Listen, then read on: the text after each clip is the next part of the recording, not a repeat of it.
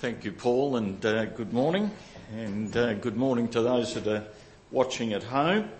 And Andy's not actually in the tent in the backyard, but he is in his little outside office.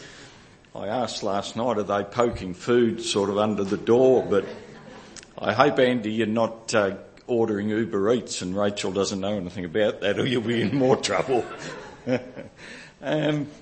Look, today it's a great passage.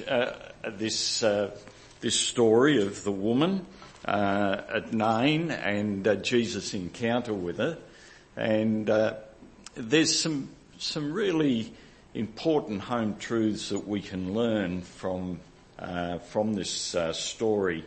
Let me read it to you.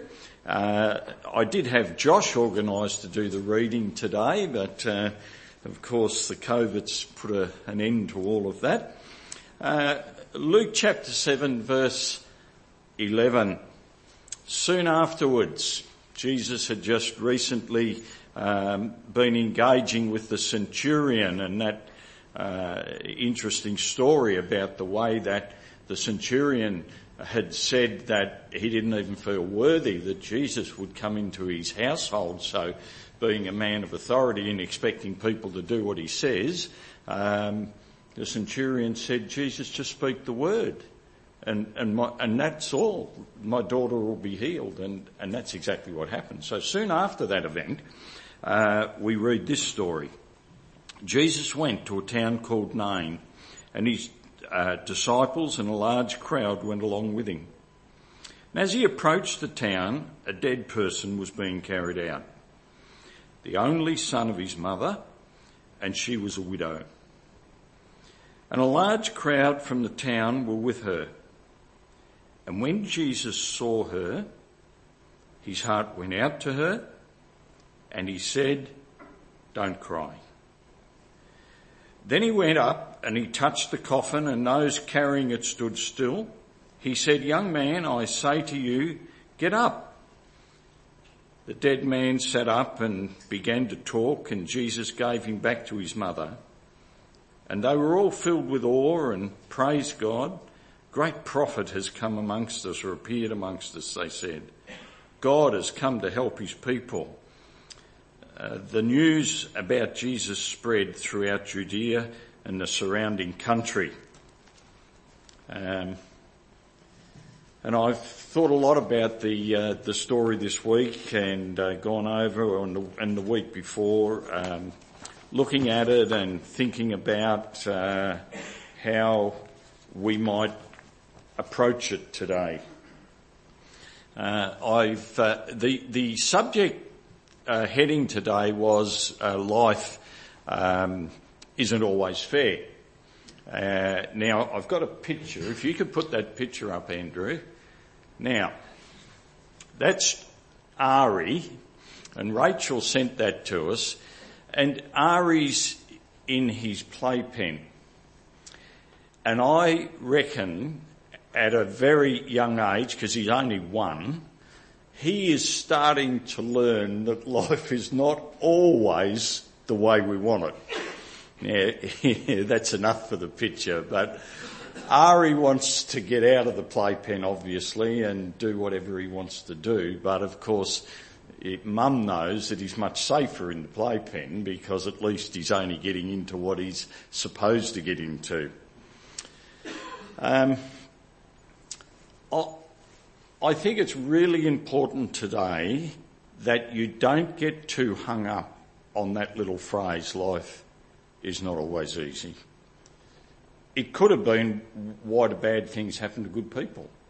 There are lots of different terms that could have been used to say that this widow woman had been dealt a pretty hard lot in life. But I'm not, as I've thought about this, that's not what I want you to focus on today. What I want you to be thinking about is the encounter with Jesus. And that's what this series has been all about, that you will focus on Jesus, and the things that have gone on in the earlier part of the service have helped us to think about that. And don't get too hung up on that title and maybe the difficulties, but just think about what Jesus did when he had this encounter with this lady. Now, Timothy Keller is the author of a book called Encounter with Jesus. And he had a friend, and his friend said to him, "Can you give me a watertight argument for the existence of God and Jesus, and then I'll believe?" And Keller said, "God didn't send us a watertight argument. He sent us a watertight person to express that thought." And everybody encounters the big questions of life. Why are we here? Where do we come from? Why is there injustice in the world? Why do these bad things happen to good people? We all have those sorts of questions. How do we fix the world that we live in? And in the New Testament, God deals with those sorts of questions. And this study on the encounter with Jesus is one of those studies that brings us to recognise that God is indeed interested in you and all of the intricate details that make you you. God is interested in it. And there was no argument from Keller to his friend. He didn't try and argue the purpose or why Jesus came, and God didn't present that argument. Jesus simply presented himself, and he didn't come to tell us the answers. He came to be the answer. And understanding this, and your life will change. If you understand and appropriate into your life that Jesus is indeed the answer to all of the issues of life, it will make a huge difference. Keller says, to have a life-changing experience, we need to understand who Jesus is and why he came. And to understand the Christian life, go to Jesus and stay there. You don't have to go anywhere else. All of the answers to all of the issues of life are bound up in Jesus. Now, my prayer, I've prayed much this week about you, who would be here today. We're mostly all friends here today. We know each other fairly well. Lots of us have journeyed for many years together. But sometimes we don't really know what's going on. And I'm sure that you've all got your own individual sets of circumstances today that most of us probably don't know about. And I want you to be thinking today that into that situation Jesus wants to enter. Now, one thing is clear, life isn't always fair. You've only got to watch the news, see what's happening in Ukraine. That is a tragedy, isn't it? And you watch those little children being dragged out through the rubble and all the things that are going on. It's horrible. Just horrible. They tell me that in Australia, 1 in 5 children, I can't believe this, 1 in 5 children go to bed hungry every night in Australia. It's incredible that should be the case. So no, life's not always fair, that's for sure. This week, of course, we've seen the earthquake in Afghanistan.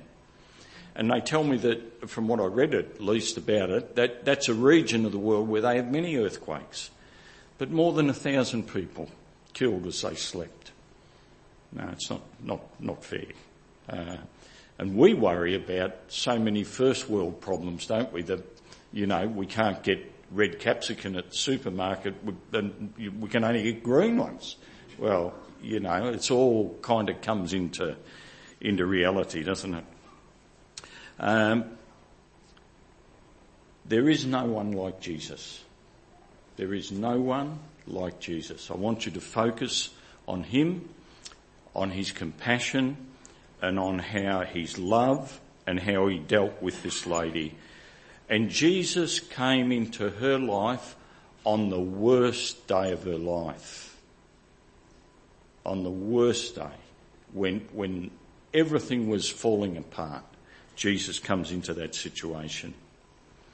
Now, I don't think, we talk about random acts of kindness, and you know, that's when the person in front of you pays for your coffee and you get up to pay, and you hear them talking about it on the radio all the time, paying it forward, all this good feeling stuff. But Jesus does a random act of kindness for this woman.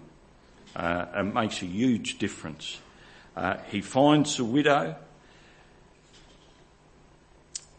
and he'll find you today. It's just exactly where you are. Whatever's going on in your life, Jesus will know all about that today. Now we read about this town called Nain, and I can assure you there was nothing special about Nain. It was not on the tourist route. When you left Capernaum, it was about a 30-odd kilometre walk. It would have been a difficult walk. It was, from what I read about it, it was a poor, small town. Nothing important about Nain. Nothing important about it at all. So you might ask the question, why did Jesus bother going to Nain? He just had that encounter with the centurion, and there was a crowd of people starting to follow him around because they were taken with the fact that he could bring people back to life. He could touch people and they would be healed. And so obviously there was a real interest in what was going on. Now, Nain, of course, wasn't all that important in Jesus' day, but if you'd have lived in the Old Testament times, it had a little bit more significance around this region, because this is the region where Elijah and Elisha had been working. And it's in this region where Jesus performed this miracle, where Elisha and Elijah had brought people back to life, young people. So there was significance about Nain, particularly probably to the older people in the crowd that was following Jesus. Because, of course, the stories, and Luke only got this information secondhand by eyewitnesses that were there, and then he wrote it down. And they would have passed on their stories of Elijah and Elisha, and so some people probably started to think, I wonder why he's going to Nain, well, what happened years ago? I remember hearing about Elijah. That's an important area. Maybe Jesus is going to do something. And as they headed there, maybe the crowd was thinking about that. They would have known what had happened, and in this situation, as he goes to Nain, in the difficulties of this lady's life, Jesus comes in and is able to minister. Now, we know, of course, that God is good. All the time. And all the time, God is good. But of course, if you're like this widow in a tragic situation, it's not always easy to see that. But Luke 7 in these few verses, they paint a very bleak picture. What is fair about this story? What is fair about the fact that this lady had lost her husband? She was a widow, and now her son has died. I can tell you there is nothing fair about the story. And into the most horrible, horrible of days comes Jesus. Now verse 11 says, soon after the encounter with the centurion, Jesus starts to go from Capernaum, and this crowd of people, maybe hundreds, follow him. Some closer disciples, some just sightseers wanting sticky beaks, wanting to know what's going on, wonder what he's going to do next, so they follow. And they come along to this town where really there is nothing to see. About nothing, no touristy spots in name. But there is a woman who needs help. And in verse 12, it says that they come, Jesus and the crowd of people with him come to the town gate. Now there are two crowds of people now. There's a crowd of people that have been following Jesus, and there's a crowd of people that are coming out in a funeral procession led by a widow who's burying her only son. And these two crowds of people meet at the gate of the city, it says. And,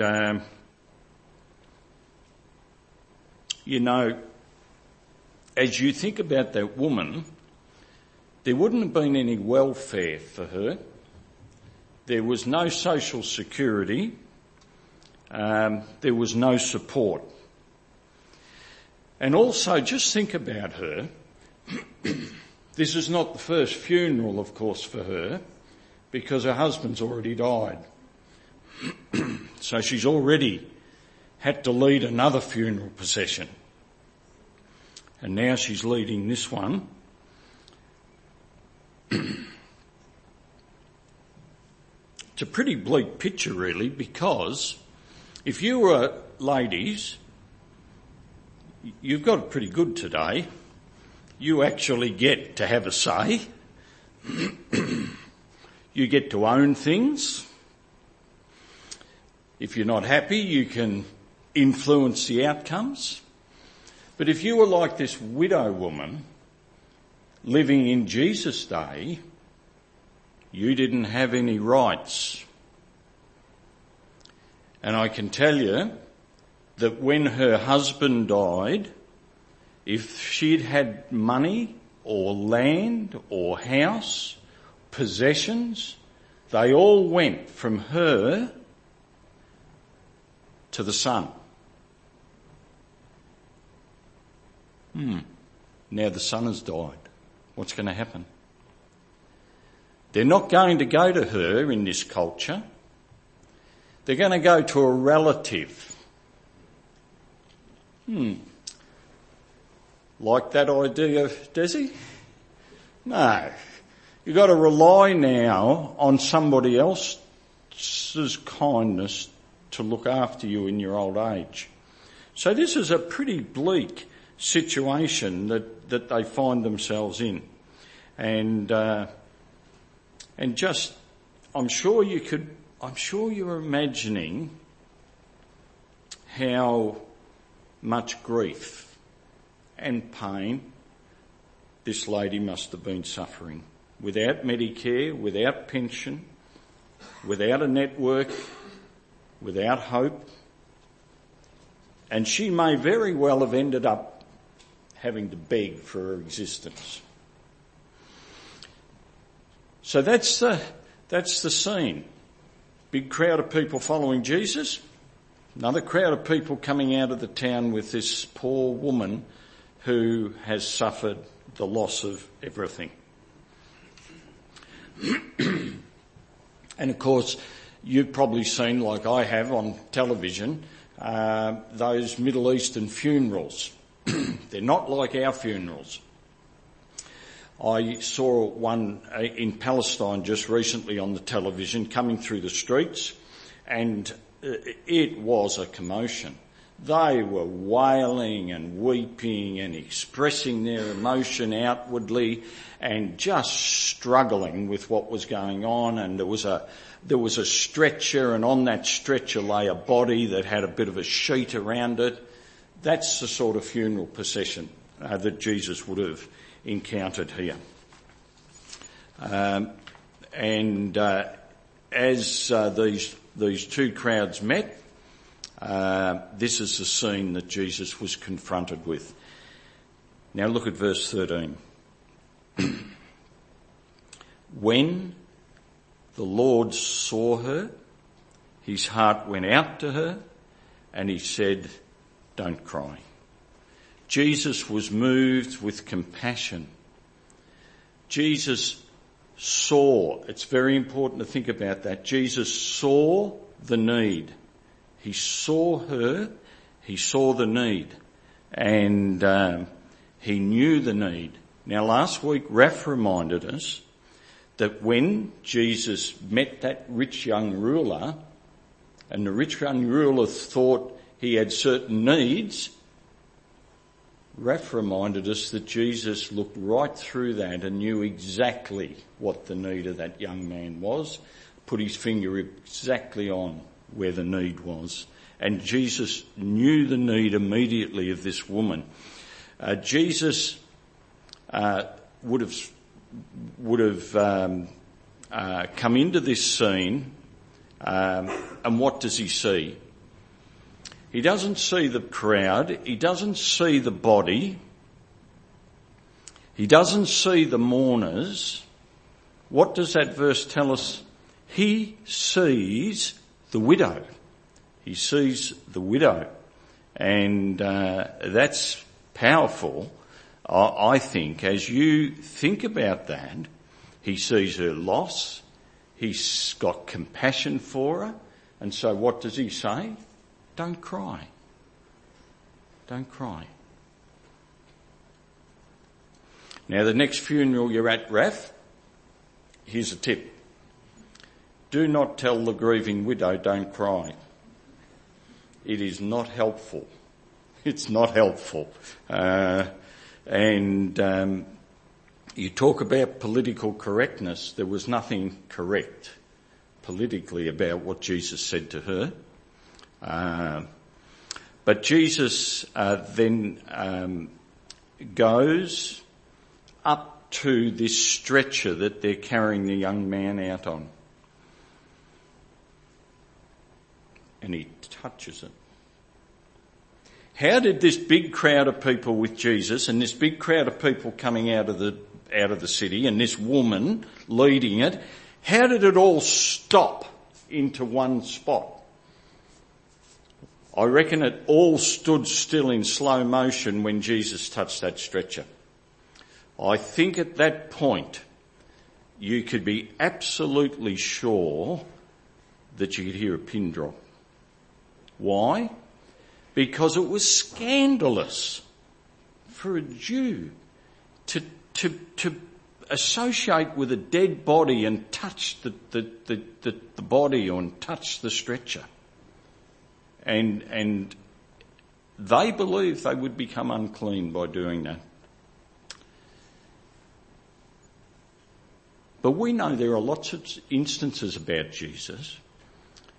When he came across the lame and the blind and the lepers and the sick people, what did he do? He touched them. He touched them. Now, here's an interesting thing. They believed you would become unclean. So did Jesus become unclean by the touch? No. Those people that engaged with him, they became clean. He didn't become unclean. They caught his cleanness. He didn't catch their uncleanness. The other interesting thing about this is that there is no beating of the drum here, no fanfare, no show. There's nothing fancy about what Jesus is doing with this situation. He hasn't, "Whoa, hang on, can you see over there at the back?" There's none of that. He just goes up to the stretcher, touches it. And then he speaks to the young man, of course, who's dead. So I wouldn't suggest you do this at a funeral, that you go up and interfere like this, unless, of course, you're going to raise the dead. So you might see yourself in this story today as being Jesus. You might have the power to do that. But later on, I might ask you whether you see yourself more as the widow in the story. Jesus goes up in verse 14.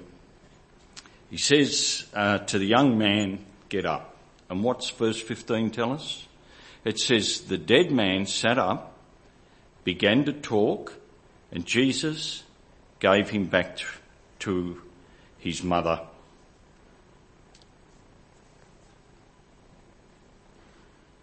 What's the focus here?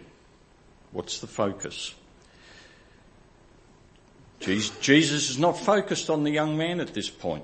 The young man's been raised back to life. We know that because he was talking. And he sits up. The focus, Jesus' focus here, is on not the miracle of the young boy coming to life. Jesus' focus is on restoring the young boy back to his mother. His focus is on the woman. And what did we say earlier? He saw her. He saw her need. He hadn't lost sight of the fact that her need was to be restored to her boy. And so Jesus restores this young boy back to her mother, and I think she was more important in the story, more important than the miracle. I think she was more important than the fact that Jesus brought this young boy back to life, because Jesus had this compassion after he saw the sad plight of this woman. He had compassion on her, and she was the focus of all that he was doing. And so there was no big deal, look at me moment with Jesus. He didn't make the thing about himself. He made it simply about the mother. And she was far more important. Today, Jesus, the same Jesus, is willing, wanting, able to be involved in our lives. And he has that same focus, that he is willing, whatever is grieving us, whatever brokenness we might feel. And don't for a moment think that you can fool anyone else in this room that we don't all have periods of brokenness, periods of hurt, periods of difficulty, periods of sadness, periods of loss. We all have it. All of us that are here today have something in our life that is tough and difficult. And into that, Jesus wants to come and be involved like he was with this woman. And the focus for Jesus was the woman, and the focus today, as we think about the Encounters with Jesus series, is he wants to have an encounter with you today. Verse 16 tells us that the crowd, they were filled with awe and wonder and thought that a great prophet was amongst them. Well, no wonder they'd be remembering now even more what Elijah and Elisha had done.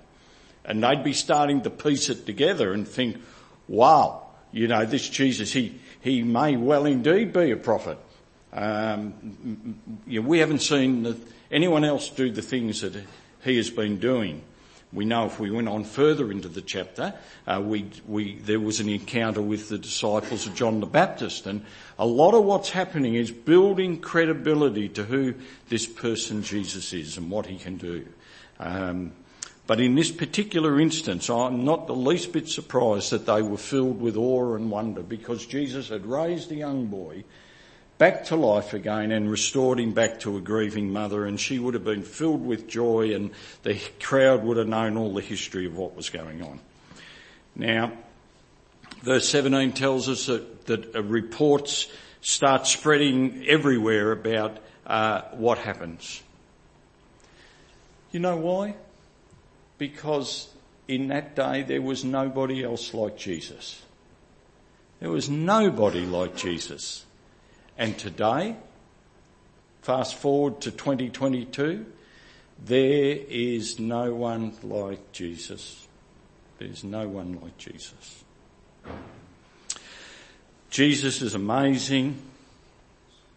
Jesus makes all the difference in whatever the difficulties that we might face in our lives today. In the hardest of times, Jesus makes the difference. Now, Jesus' love for this woman began with what? A look. He looked at her, and it says that he had compassion. Problem is, we do not always look like Jesus looks. Been into Flinders Street Station lately, anybody? When you come out of Flinders Street Station, what do you encounter? Thank you. Exactly. All of these homeless people. What do? You see them, Sam, don't you? Oh. You see them, but you don't really see them. That's not what happened in this story. Jesus saw the woman and he engaged with the woman. Maybe they had eye contact, I don't know, but there is seeing and there is seeing like Jesus. And I want to encourage you today, when you are working and helping and involved with people, make sure you see like Jesus. There's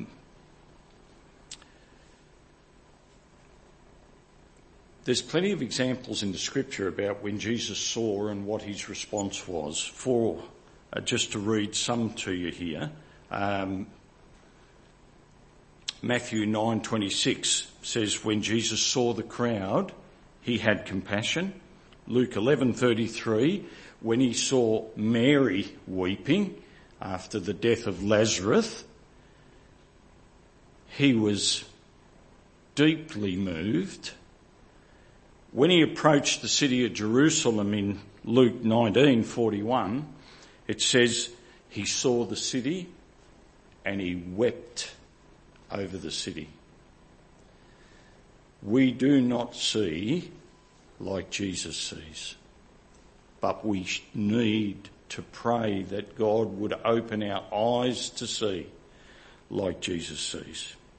And at just the right time, these two processions of people, the two great crowds of people, meet at the town gate. They arrive just at the precise time. Was that a coincidence? One had travelled 30-odd kilometres, walked all day, maybe more than a day, I'm not sure, and another was coming out with a funeral procession and they meet. Is that a coincidence? No. Jesus had in his mind that he would go to this city. He was not taken off guard. He was indeed God in human flesh and knew that this woman had a need. But he equally knew, as he looked down through the passages of time, that we would talk about her today. And he would know that you have needs today. And he wants to minister to you. Maybe their health issues. Maybe you have difficulties today with health problems and you don't quite know how things are going to work out, but I can assure you that God does. Maybe there will be some families that are struggling today. There will be some difficulties going on in our families that maybe others don't know about, but you will know about them and you'll be troubled by them. I think what this story tells us is that Jesus knows that. He sees that and he wants to help in that situation. And that is not easy. I spent a few hours with a friend this week, not known to, I don't think many of you would not know him here today, but his wife, she had an organ transplant a year or so ago. And as a result of that, because of that organ transplant, she's doing quite well with that new organ. But do you know what happened? With that new organ came cancer, and she now has cancer to deal with that she didn't have before. And I know that that family have also got a breakup going on with one of their daughters. They're struggling. They are doing it tough. I went last Friday down to see Terry. Now Terry and Joy, known to most of us here today. Some will know, most might know, but maybe all won't know that Terry has been given a medical diagnosis for a problem and a very short time to live. What's fair about that? Joy is in care with her advanced Parkinson's, and now Terry has been dealt a hard blow.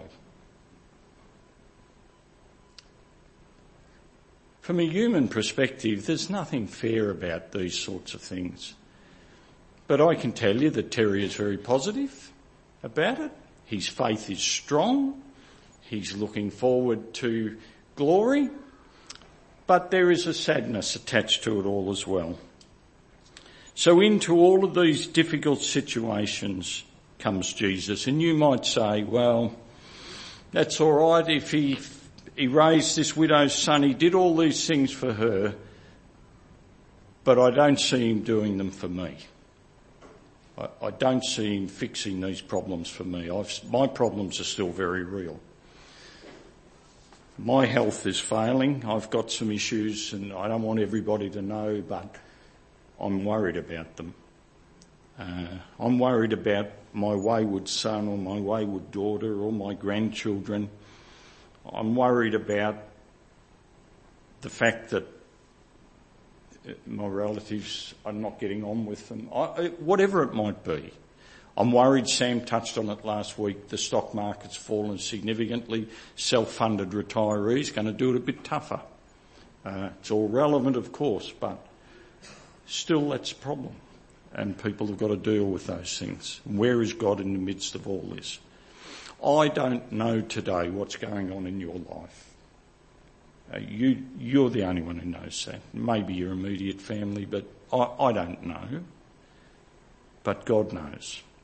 And what I do know is that if you allow God to come into those situations, I know that God cares. I know that God loves you. I know that God is compassionate. I know that no matter what happens today, you are not abandoned. And I know that even though the end chapter has not yet been written, God still wants to work with you. Compassion is not standing back and just analysing the situation and not getting involved, offering a bit of, light-hearted encouragement to somebody. That's not compassion. US researcher, a woman called Dr. Brené Brown. She's a professor at Houston University. She speaks about the story of a well. She said, think of it a bit like this. A friend falls into a well. They're walking along and there's a hole in the ground and they don't see it and they fall in. And you come along.